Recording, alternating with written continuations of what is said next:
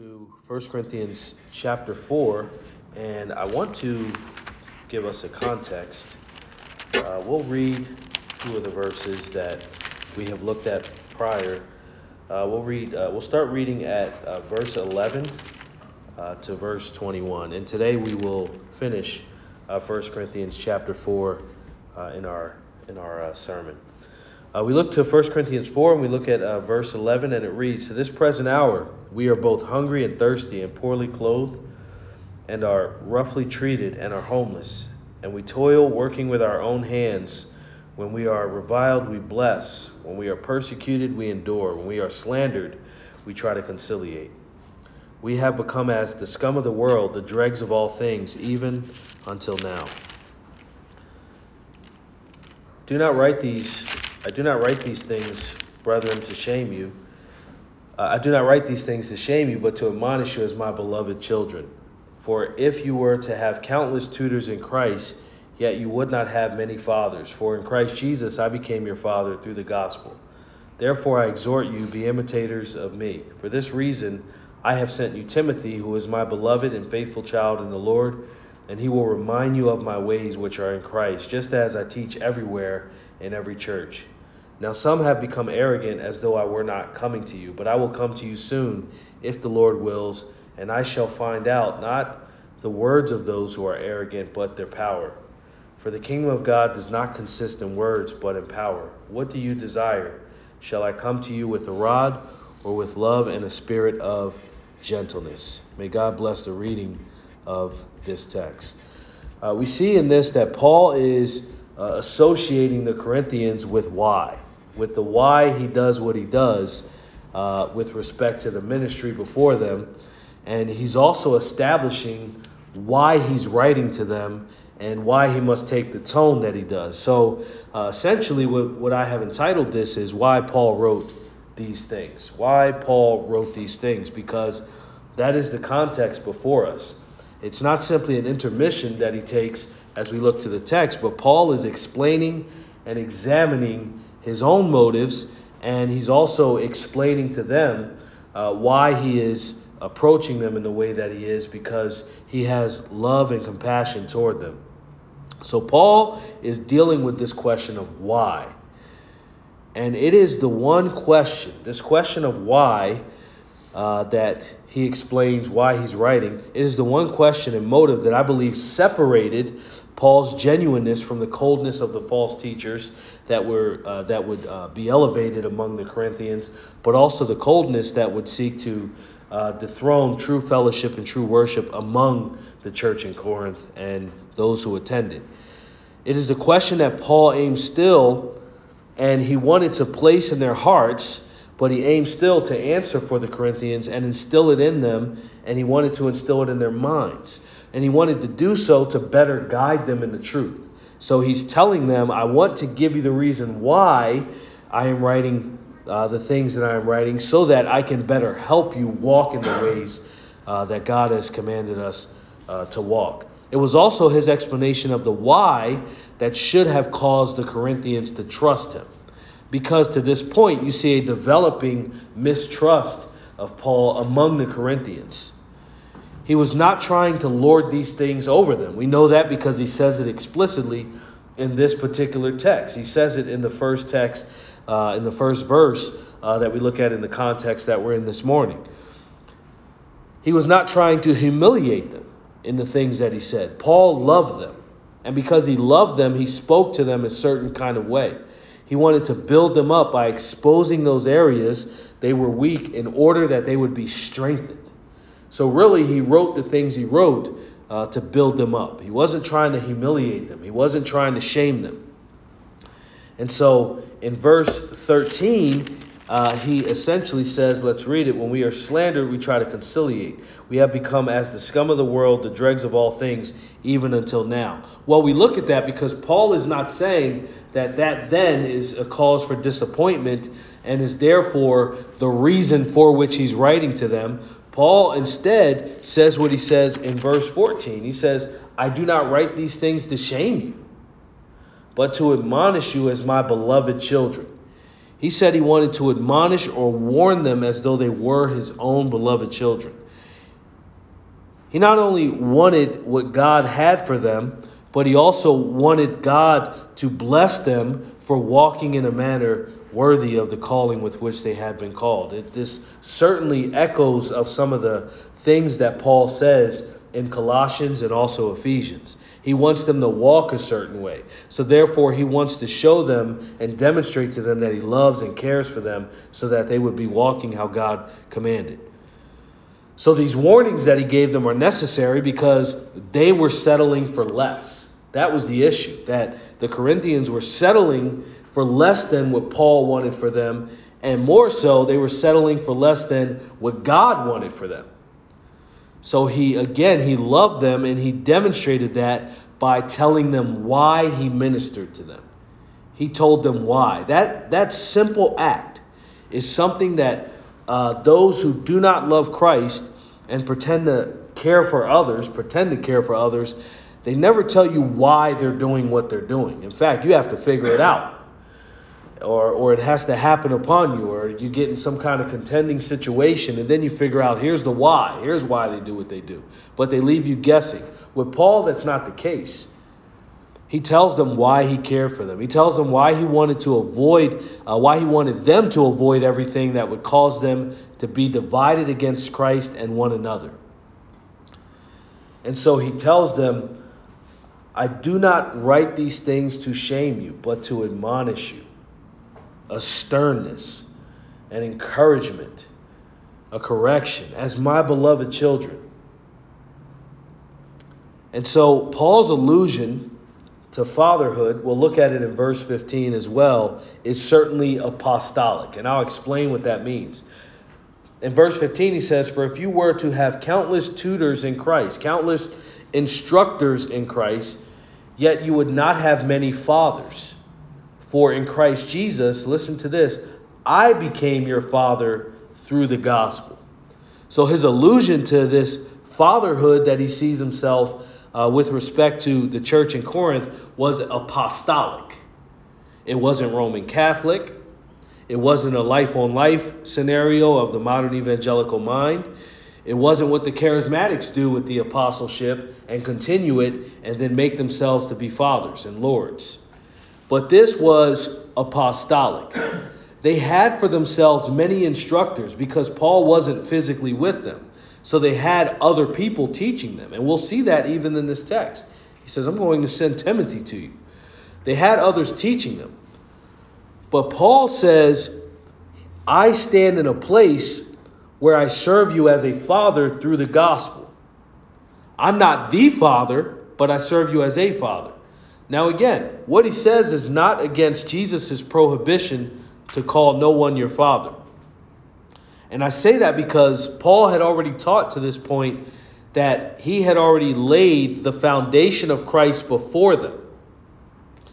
And that Christ himself is responsible for that foundation and Christ is the only sure foundation upon which the church is established. So Paul was not trying to elevate himself above that standard, nor was he trying to establish himself as a new standard. Nor did Paul want them to parade the titular father before him as though he was superior to them. But instead, what he's saying is, I am showing you the sternness, I'm showing you the compassion, and love a father has toward his children, just as what he is demonstrating toward the Corinthians. He doesn't cite any reason for this that is superficial. He says, I am putting myself forward as your father through the gospel, through the good news, and through its lens that he wanted them to see him this way. It was only through that lens. So he says, I became your father through the gospel. And then he connects that his conduct demonstrated that.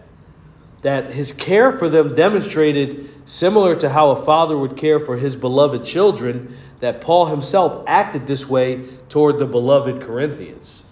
He loved them as a father would. He didn't want to be venerated as the so called fathers of Roman Catholicism and other uh, false ideologies teach. He didn't want to just be thought of as a father, he wanted to be imitated as one who cared and demonstrated compassion. So he is showing this to them and he wants them to respond a certain way. So he says, For in Christ Jesus, for in Christ Jesus, he became this father to them. In Christ. So now we know it's not following the same prohibition that Christ later, uh, I'm sorry, Christ earlier says in the Gospels, where he says, Call no one your father. Well, what Christ was saying is, do not bestow a title on anyone that would indicate they are supreme. And we had talked about that text when we were in Matthew, but it's good to recall it to our mind. So then we already see that God's command in Christ is not something that Paul had breached. And Jesus did not want men to use the term Father as though they were more superior than the Heavenly Father. So when Paul mentions this from his mouth to the ears of the Corinthians, he was not saying that he thought himself more superior. He was saying literally, I have acted as a father towards you. I have cared for you. I have sought to meet your needs and your provision. I have loved you unconditionally. And I have done this not on some value system, but I've done this through the gospel in Jesus Christ. So there's a standard that you could that you could connect this to. We see it connected toward Paul's walk. Even as you work your way through this particular passage and all that will follow and all that we know about Paul's ministry in general in the New Testament, you see it in his conduct toward them. You see that Paul is acting like much more than simply a quote unquote church leader. You see that his conduct toward them is showing that he loves them. That you see he is working out his own sanctification among them and he's helping them work out theirs. And so there's this love for them that he has that he's saying, Remember me in this way. I don't want you to be severed from the reality that I love you in Christ and therefore, I want you to walk with him in a very clear way. Because they weren't. They were walking away from Christ. And we know that by the fact that the factions existed and Paul sought to cast down their factions. But we see it in his conduct. We see it very plainly that Paul was not simply telling them to imitate him, and he was not simply throwing around these terms such as gospel and father, but we see that Paul acted this way toward them. And so Paul was acting in a way that was worthy of imitation only because of his position in Christ. So in verse 16, he says it. Therefore, it's a connector. He says, I want you because of this. Because of how you have seen me conduct myself, I want you, I encourage you, I strongly encourage you to be imitators of me. Imitate me. He didn't shy away from that. He wanted them to imitate him, however, in Christ Jesus. Imitate that which belongs to Christ. And if they did not know how to conduct themselves, this is why this letter is such a stern one to them. Because he tells them very early on if you do not know how to conduct yourself, you could trust that Paul is worthy of imitation only because Christ deemed him worthy. So they were not without the example of Paul himself being someone whom they could emulate in the faith with respect to how do I then conduct myself in Christ Jesus. And I believe people are very acquainted with emulating and imitating others in the religious climate with which we find ourselves, but they're imitating the wrong examples. Paul is saying, You can imitate me because you see my life, you see my love. You see that all that is connected to the gospel, that which changed us all. He'll speak about that when he rebukes immorality in chapter 5, but he'll also say, I have walked in this way before you. You've seen it for yourself. It's very close to what Jesus was saying to his disciples in his ministry. You have seen the way I've con- I've done nothing in secret. I have loved my disciples. I have kept them. I haven't lost any of them. And so Paul is saying, I have commended myself in my conscience and in total person to Christ, and my walk is evident of that. You can imitate what you see regarding that. Christ has deemed me worthy of imitation. So imitate him, he says, in these things concerning the gospel. And not just the gospel as though that's severed from everything it implies. Essentially, what Paul is saying is, I want you to emulate me in the gospel and all of its implications. And I say that because he's going to then tell them in verse 17 that's the reason that he's sending Timothy to them to reinforce everything they ought to know and what they need to know to continue to walk in the way that they're supposed to walk. So, yet, in loving them, in this extension of him wanting to encourage them to imitate him because his walk was sound in Christ, he was sound in the faith, he demonstrated and practiced what he preached. He wanted to send a delegate among them. He wanted to send someone who would love them like he would.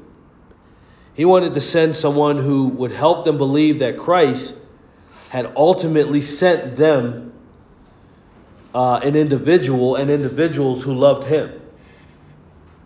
In other words, Paul's love for them led him to help them. He wanted to help them. He wasn't a far off, distant individual, he wanted to be with them. So you had those who wanted to harm them among them, and they were pretending to help them. But Paul said, I really want to help you. I want to send Timothy. I love you. I care about you. I'm a father who wants to provide for you because that's the relationship I see that I have with you. And so, in doing so, I want to send someone who is going to help you. And so, he sends someone not picking from individuals or friends or his host of buddies who are vetted by some distant subjective system. He says, I'm sending you Timothy. And you know why I'm sending you Timothy? Because Timothy is my beloved and faithful child in the Lord. And Timothy has a specific responsibility. You see, Timothy walks with Christ, and I expect him to do that when he's among you. And so he also has walked with Paul because Paul is walking with Christ. And so Paul wanted to authenticate his life in Christ among the Corinthians, but more than that, he wanted them to follow Christ through those he had sent. And then, even still more than that, he says in verse 17, and so I'm not just sending them to you, he will remind you of my ways which are in Christ. He's going to remind you. He's going to bear witness, bear testimony that I am an apostle of Jesus Christ and I walk in this way. And he's going to not only my personal ways, but he's going to remind you of the things I teach. Because Paul is conflating his ways with the will of God. You see it here. My ways which are in Christ. He's saying the way I walk, the way I conduct myself, the way I'm addressing things my ministry, it's in Christ. I'm not sending him to do some kind of PR for me. This isn't a, a public relations campaign. I'm sending him to remind you of my ways which are in Christ. And you know why? Because they had started to doubt Paul's ways. And so Paul says, I need to send help. Just as I teach everywhere in every in every church. I don't want you to miss that. Timothy was going to remind what Paul taught concerning Christ. That's a powerful thing. And how Paul lived for Christ. He wanted them to be reminded. Because remember, they're remote from Paul. And people are starting to get in the way and creep in and question these things. But here you also see Paul's humility in entrusting the testimony concerning Christ in his own life to someone else as he also modeled consistency in faithfulness among the Corinthians. Consistency, not without the troubles, not without the trials, because a, uh, a few short verses earlier, he reminds them that the apostles are severely persecuted. But he says, I'm going to remind you of faithfulness by sending someone who is also faithful, but someone whom I have poured the truth concerning Christ into not just simply Paul's life, but he's saying, My ways which are in Christ. That's the key. My ways which are in Christ. Not just my ways. But yet, as I've said, some had dismissed Paul. Because he says, I'm sending Timothy. He will remind you of my ways which are in Christ, just as I teach everywhere in every church. Paul modeled this consistency. In every church, he taught the same things. He said the same things. He was about the same things. So he could expect that if he sent someone who was remote to them as well, that they would be preaching the same things that Paul himself preached. But again, some dismissed him. Look at verse 18. Now, some have become arrogant. Well, how have they become arrogant? As though I were not coming to you. Some dismissed him. some believed he were not going to he wasn't going to visit them. Some tried to make too much of his absence. And you see that in the raising up of the factions. They say, well, Paul's not here, therefore, we have to replace Paul and his ministry with something else. Filler. And you'll see that all the way throughout. That they also replaced holiness with sin in their midst. That they replaced, they, they replaced consecration with desecration with respect to the Lord's table. You'll see this. And so they made too much of his absence, but listen to this. They made too much of his sending someone on his behalf as well. In this sense, he couldn't please them. And it's why Paul says what he says. They see Paul as being weak for not being among them, but they also see Paul as being weak for sending someone on his behalf. And I believe that's why, if you look at the previous words that are written in these uh, in this text, when he says in verse six of chapter four, now these things, brethren, I have figuratively applied to myself and Apollos for your sake, so that in us you may learn not to exceed what is written. And look at this, so that no one of you will become arrogant in behalf of one against the other. Well, you see, this arrogance, this pride is a huge issue that they're dealing with. And so Paul is, he's telling them, I don't want you to be arrogant, but some of you are becoming arrogant. You see how quickly it happened? That I'm warning you about arrogance, but at the same time, you're becoming arrogant. And so they, again, they made too much of his absence. And I'm getting that as you read the letter but they also make too much of his sending someone. So they're kind of taunting him. Well, why don't you come yourself? And since you're not here, you don't really care as much as you say you do. But he also said the arrogant in verse 6 go beyond what is written. And that's what they were doing. In this, they were judging in matters that had not been fully disclosed. They were attributing motives to Paul that he didn't possess. First, they do it in worshiping him, and then they do it in slandering him. And that all, as we haven't even reached chapter 5 yet, they've done this. But I believe that when Paul is referring to what he's saying here, I believe he's referring back to those individuals just a few short verses away. Because these are the people to whom he's speaking. But listen, what made them arrogant, if you just examine this, if we step back and look, what made them arrogant is something we talked about in Romans.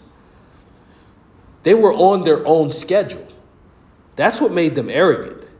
And they were on their own schedule because essentially, in raising up the factions, Chloe's people being very concerned about this, what these individuals were saying is the church ought to be built this way. Paul, your way is not good enough. So we need factions. We need factions. And we need the factions to function like this. And then you see in chapter 5, they're going to say, well, let's cover sin up in the church. Let's let a man have his father's wife and think nothing of it. I mean, the Gentiles don't do that, but let's let that be in the life of the church. Let's encourage lawsuits among the believers. Let's also encourage a desecration of the Lord's table. It's why Paul mentions even marriage again in this context. He begins to deal with the intimacy of it, the loyalty of it, because he's dealing with an increasing disloyalty among those who are saying that they are following Christ in the church. They were arrogant. They were on their own schedule. Listen, they had no reason. Paul had given them no reason to invalidate his own words. He'd given them no reason to mistrust him. But they did so anyway. That's called arrogance. That's not called discernment. When you mistrust somebody who is faithful, that's arrogance. That's going beyond a standard that God has already established to measure if the person belongs to Christ. And that's why Paul warned them. Look, I'm going to figuratively apply these things to myself and to Apollos. Not because they're not standards or not because they don't exist as standards, but because they don't really apply to myself and Apollos, but I'll inject us into the uh, situation to show you how serious these things are. But Paul did need to remind them. And he said, I'm going to remind. You can see the sternness even in 17. You certainly see that there is a compassion, a love, but there's a sternness even in 17 it puts in a greater context the I, he will remind you of my ways. You're forgetting them. So he's going to come to you and remind you. And I think so much of Paul's ministry and I think so much of the apostolic cause related to Christ is to continue to remind people why the Christians do what we do. Why the one who serves them, even in ministering to them, does what he does. I think that is the task of the minister to say, here's why we do what we do. Here's why we don't revert to this act or this action. And so Paul wanted to squash their arrogance. So he reminded the Corinthians in verse 19 that he was certain to come to them soon. He meets it head on. Now, some have become arrogant. Not all, but some, as though I were not coming to you but a little leaven leavens the, the whole dough. 19, he says, But I will come to you soon. I will come to you soon. And if the Lord's will, I'm, I'm coming with a specific task in mind. I shall find out not the words of those who are arrogant, but their power. Because arrogant people have a lot to say, but arrogant people cannot demonstrate God's power. They don't have a lot that they're doing that's tied to God's kingdom. They have a lot that they're saying about God's kingdom and a lot that they may be saying about God's people who actually function in his kingdom. But they don't have a lot of power. They have no power at all. So Paul says, when I come, I'm going to deal with their wordiness. Because it is their arrogance that's on display through the things that they're saying and I can see what they're saying by what they're doing. And so Paul said, I'm coming soon. I'll be there soon. Against those who, even in this thing, seem to try to cause division. And their problem too was this is why they were arrogant, because this isn't this isn't a small thing. They're saying that the apostle Paul is not coming to visit the church. Well, that's a lie. That's not true. But they're also trying to say that he's not there because he doesn't care for the church. It's why I believe Paul is demonstrating to them that he does care.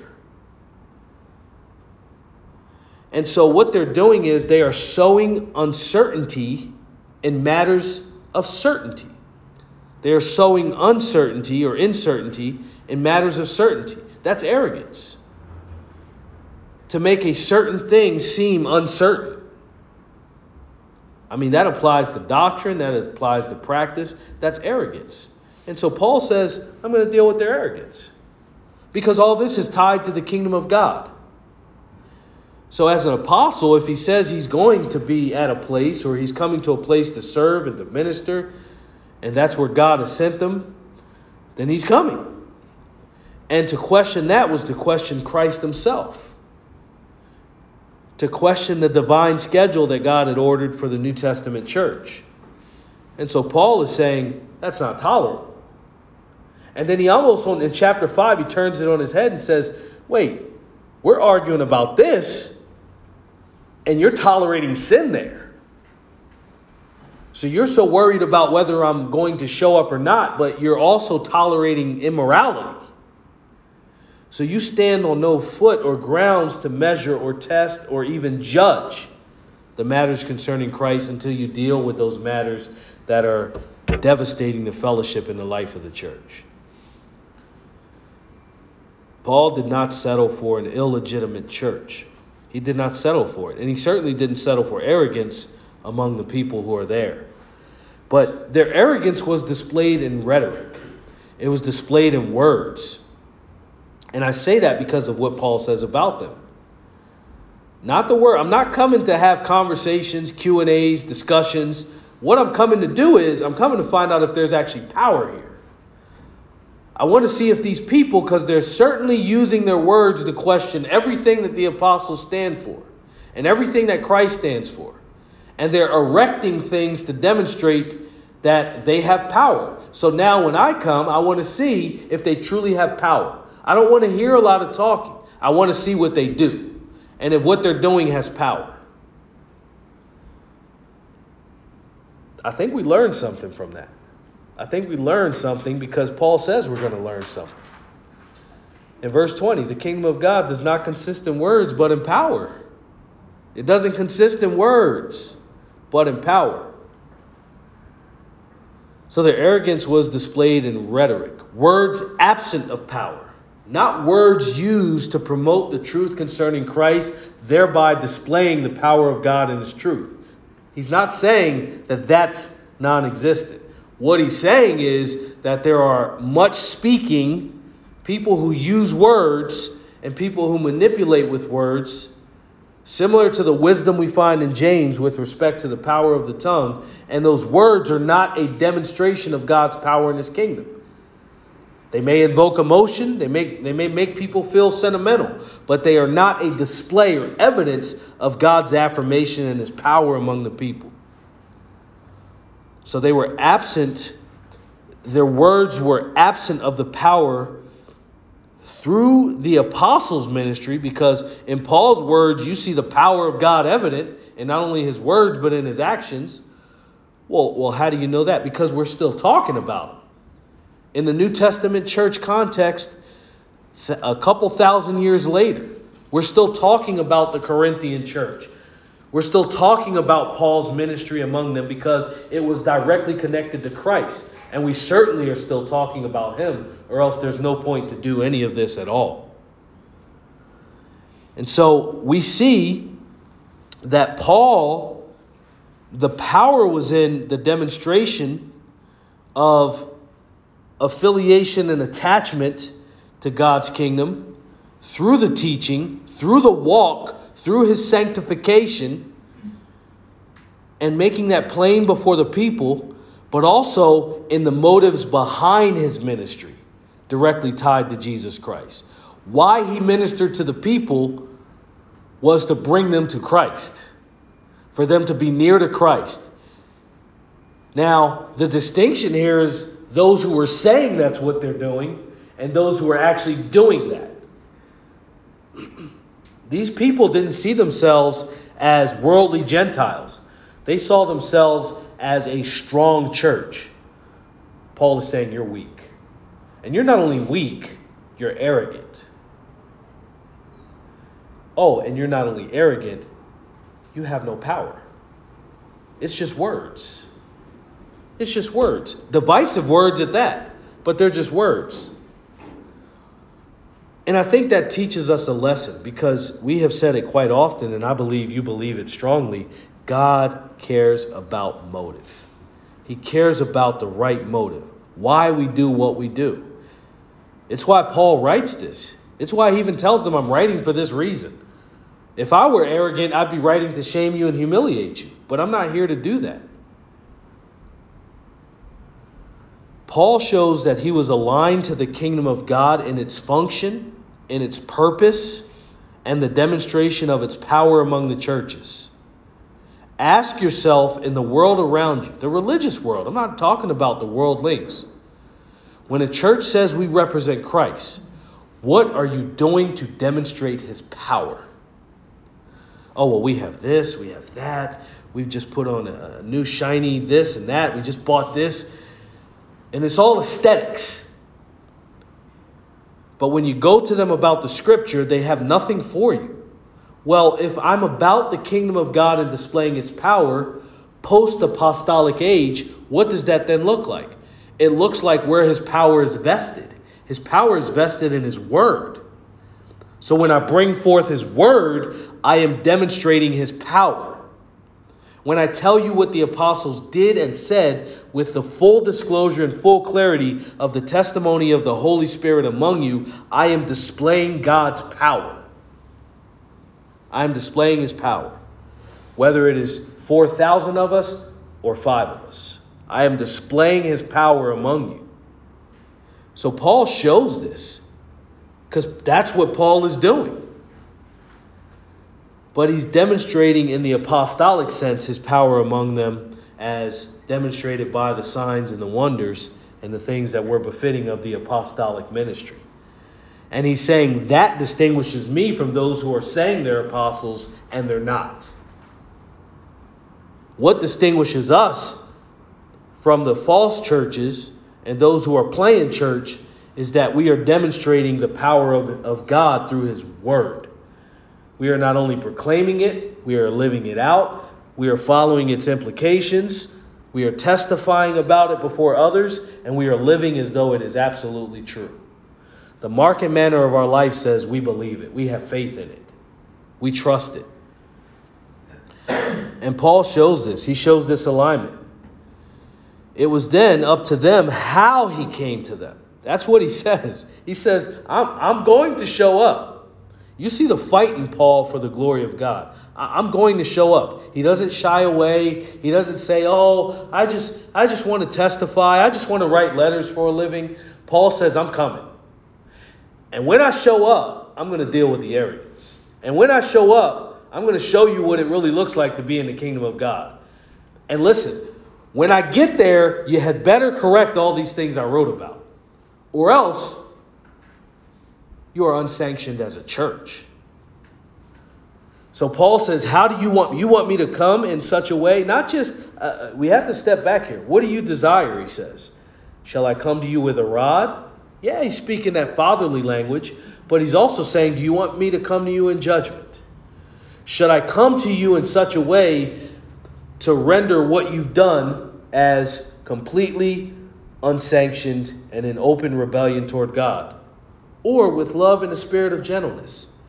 Well, they would might certainly say with love and the spirit of gentleness, and I believe the question is posed because of what then follows this text. Paul is asking this questions because he's saying, You better get your house in order. You want to know how I can come with love and the spirit of gentleness? If you take care of the sins that are plaguing your church. He says, I'll come with a rod if you keep being arrogant you keep thinking I'm not going to show up, and if you keep covering for sin, which is why you probably don't want me to show up. And so Paul he poses this question. It is complete, it's not up to him. It's up to them how he would come to them. And what I love about Paul's compassion for the church, you can see it. He's not threatening them with an idle threat, and he's not threatening them personally. He's saying, All I'm saying to you is in Christ. If Christ were walking this earth, he would be speaking the same way. But listen, better for you to deal with me than to deal with him when he returns. So, how do you want me to show up? This is very much eschatological. His ultimatum to them is on the basis of what they desire, but not simply what they desire, do they first desire to deal with their sins? Paul says, I'll show up. I'll come there. I'll be there. But are you a church? Do you want me to show up in such a way so as to correct? Or do you want fellowship? So far, they've shown they don't want fellowship. So Paul is saying, I need to correct you now so that when I show up, I can enjoy the fellowship. It's such a contrast to how we ended Romans. Because you see, the church in Rome was certainly in this fellowship place. And in Corinth, they're challenging Paul on issues that you would say to yourself, wait a minute, we're talking about they're questioning whether Paul wants to show up there? Yes. It shows you how far off the course they had become that they're not even simply challenging on doctrinal issues yet. They're going there. But they're questioning Paul himself and being contrarian to him in matters that are already settled. He said, I'm coming to you. Well, their sin is causing them to even doubt that. And so Paul's saying, I have to address that. And then let's look at, as we close this sermon this morning, let's look at the first two verses. The first two verses of chapter 5. Because this is where this leads. It's why Paul says, I'm coming. You need to deal with the sin before I show up, or I'm going to deal with the sin when I show up. I mean, that was what an apostle did. So many say, Oh, I want to be like Paul the apostle, and they don't want to deal with sin. Look at verse 1 of chapter 5. It is actually reported that there is immorality among you. Oh, by the way, it's not just your factions, it's your immorality. And then look what he says an immorality of such a kind as does not even exist among the Gentiles. That someone has his father's wife, this adultery with their father's wife you have become arrogant and have not mourned instead, so that the one who has done this deed would be removed from your midst. That's the issue. They're not mourning in their sin. So you see, a couple things have happened. The fallout from the factions is not a static thing. You raise up factions, you will cover for sin. Because you can only protect the worship of man by concealing his sins. When we worship Christ, he's sinless. We need not cover for him. We simply proclaim him and testify to his perfection and holiness. But I also believe if we rewind just a little bit, I'm going to tell you why I'm saying this. I believe it's also why he mentions what fathers ought to be like. They lost grip of that in this church a father allowing this also doesn't say the father doesn't know. Seems like the father's allowing it. They're losing touch with what that looks like. And if you lose touch with what that looks like, you are desecrating what God has desired for the family in that context. And so they were striking against that. And I, I say that because you'll also see that further down the line, Paul begins to deal with marriage from this incident. So I believe leading up to it, he's dealing with fathers, and he's showing that that orientation must not only be a family thing or a patriarchal thing, it's certainly that, but beyond that, it ties into the gospel and Christ. But he's also demonstrating that marriage is that sacred institution of God and that it should not be desecrated the way it is. And so he'll later on, he'll go into what it looks like to deal with marriage. You see, it's running rampant in Corinth. And Paul seeks to deal with it, and he seeks to come to them and deal with it very soon. Let's pray.